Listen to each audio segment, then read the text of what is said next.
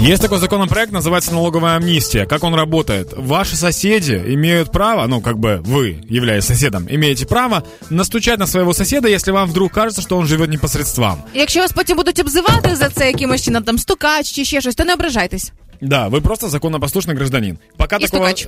Э, Подожди, этот закон уже есть или только законопроект?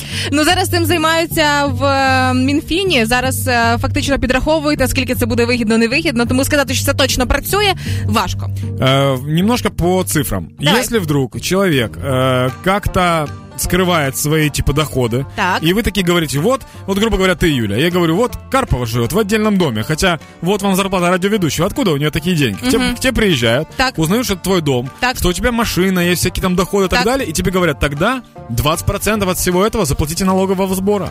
В будь-якому випадку. Ну, Але ж я получается, плачу если, податки, смотри, стоп. если ты скрывала это все, и это незаконно, типа, или еще как-то туда, в принципе, А. ты можешь откупиться 20%. Ну, якщо це незаконно, то да, бо в іншому випадку трошки нелогічно. Але ж ти розумієш, що тепер треба е, жити уважніше і ретельніше маскуватися під бідняка, під бідняжечку. Мы с Юлей вывели 7 простых правил, как вам выдать себя за бедного человека либо человека среднего класса, если вы богатый человек. Записуйте.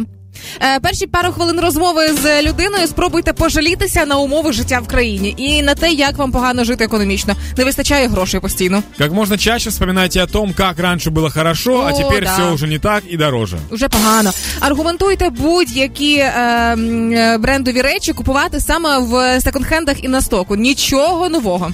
А, типа, типа, что если вы в бренде, то вы это купили на секонде. Да, нашли. конечно. А, дальше, если что, машина. Машина не ваша. У вас просто друг уехал за границу навсегда и попросил присмотреть на время своего отсутствия за машиной. А будинок і квартира теж не ваші. Ви все берете в оренду, тому що е, господар в Німеччину поїхав і не зовсім розуміє, які ціни зараз е, на оренду. І думає, що 8 гривень це достатньо. А, И путешествуешь вы, путешествуете вы каждый раз, потому что кто-то из знакомых не смог в последний момент полететь, и по дешевке вам просто дал путевки, чтобы они не пропали. Да. А якщо раптом у вас з'явився айфон новенький, то він, звичайно ж, в кредиті, дружина в кредиті, рахунки в кредиті, все в кредиті, ви бідняшка. Все, теперь вы знаете, как соответствовать обычному среднестатистическому украинцу.